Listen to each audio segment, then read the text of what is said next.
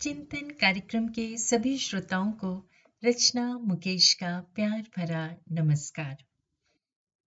साधारण पोशाक में एक महिला और उसके पति हार्वर्ड विश्वविद्यालय के अध्यक्ष के कार्यालय में उनसे मिलने बिना किसी अपॉइंटमेंट के डरे से खड़े थे।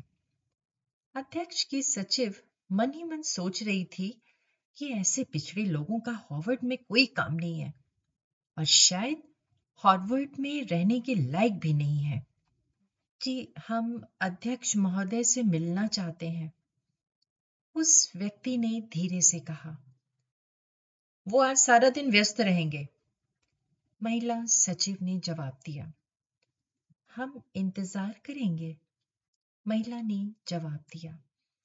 घंटों तक सचिव ने उन्हें इस उम्मीद से नजरअंदाज किया कि दंपत्ति अंततः निराश होकर चले जाएंगे, पर जब उन्होंने ऐसा नहीं किया तो सचिव निराश हो गई और उसने अंत में अध्यक्ष को बताने का फैसला किया।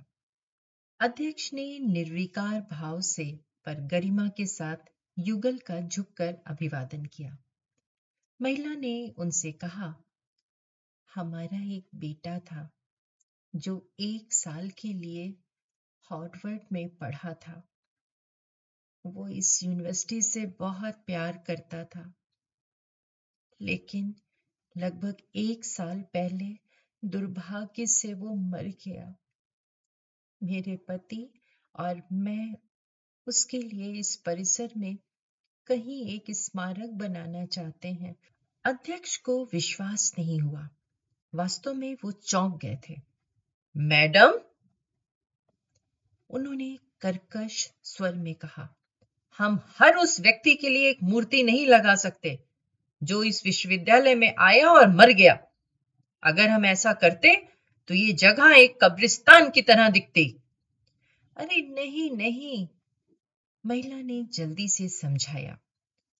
हम एक मूर्ति नहीं खड़ी करना चाहते। हमने सोचा है कि हम आपके विश्वविद्यालय को उसकी स्मृति में एक इमारत बनाकर दें। अध्यक्ष ने आंखें मूंद ली। उन्होंने महिला की पोशाक और पुरुष के सूट पर नजर डाली और फिर कहा, एक इमारत? क्या आपको पता भी है कि एक इमारत की लागत कितनी आती है? हमारे पास हार्वर्ड में $7.5 मिलियन से अधिक कीमत के भवन हैं। एक पल के लिए महिला चुप हो गई। अध्यक्ष प्रसन्न थे। उन्हें लगा कि शायद अब वो उनसे छुटकारा पा सकते हैं। महिला अपने पति की ओर मुड़ी और धीरे से बोली, क्या विश्वविद्यालय शुरू करने में सिर्फ इतना ही खर्च होता है? क्यों ना हम अपनी तरफ से ही शुरुआत करें? उसके पति ने सिर हिलाया। अध्यक्ष का चेहरा असमंजस और हैरानी भरा था। श्रीमती लेलैंड और श्री जेन स्टैनफोर्ड उठे और चले गए। पाउलो अल्टो कैलिफोर्निया की तरफ, जहां उन्होंने विश्वविद्यालय की स्थापना की जिसका नाम है स्टैनफोर्ड विश्वविद्यालय। एक बेटे के लिए एक स्मारक जिसकी हार्वर्ड ने कोई परवाह नहीं करी थी। दोस्तों, अधिकांश समय हम लोगों को उनके बाहरी रंग रूप से आंकते हैं, जो गलत हो सकता है। हम ये सोचकर लोगों के साथ बुरा व्यवहार करते हैं कि वो हमारे लिए कुछ नहीं कर सकते। इस प्रकार हम संभावित अच्छे मित्रों, कर्मचारियों या ग्राहकों को खो देते हैं। चिंतन जरूर करिएगा। आप सबका दिन शुभ व मंगलमय हो।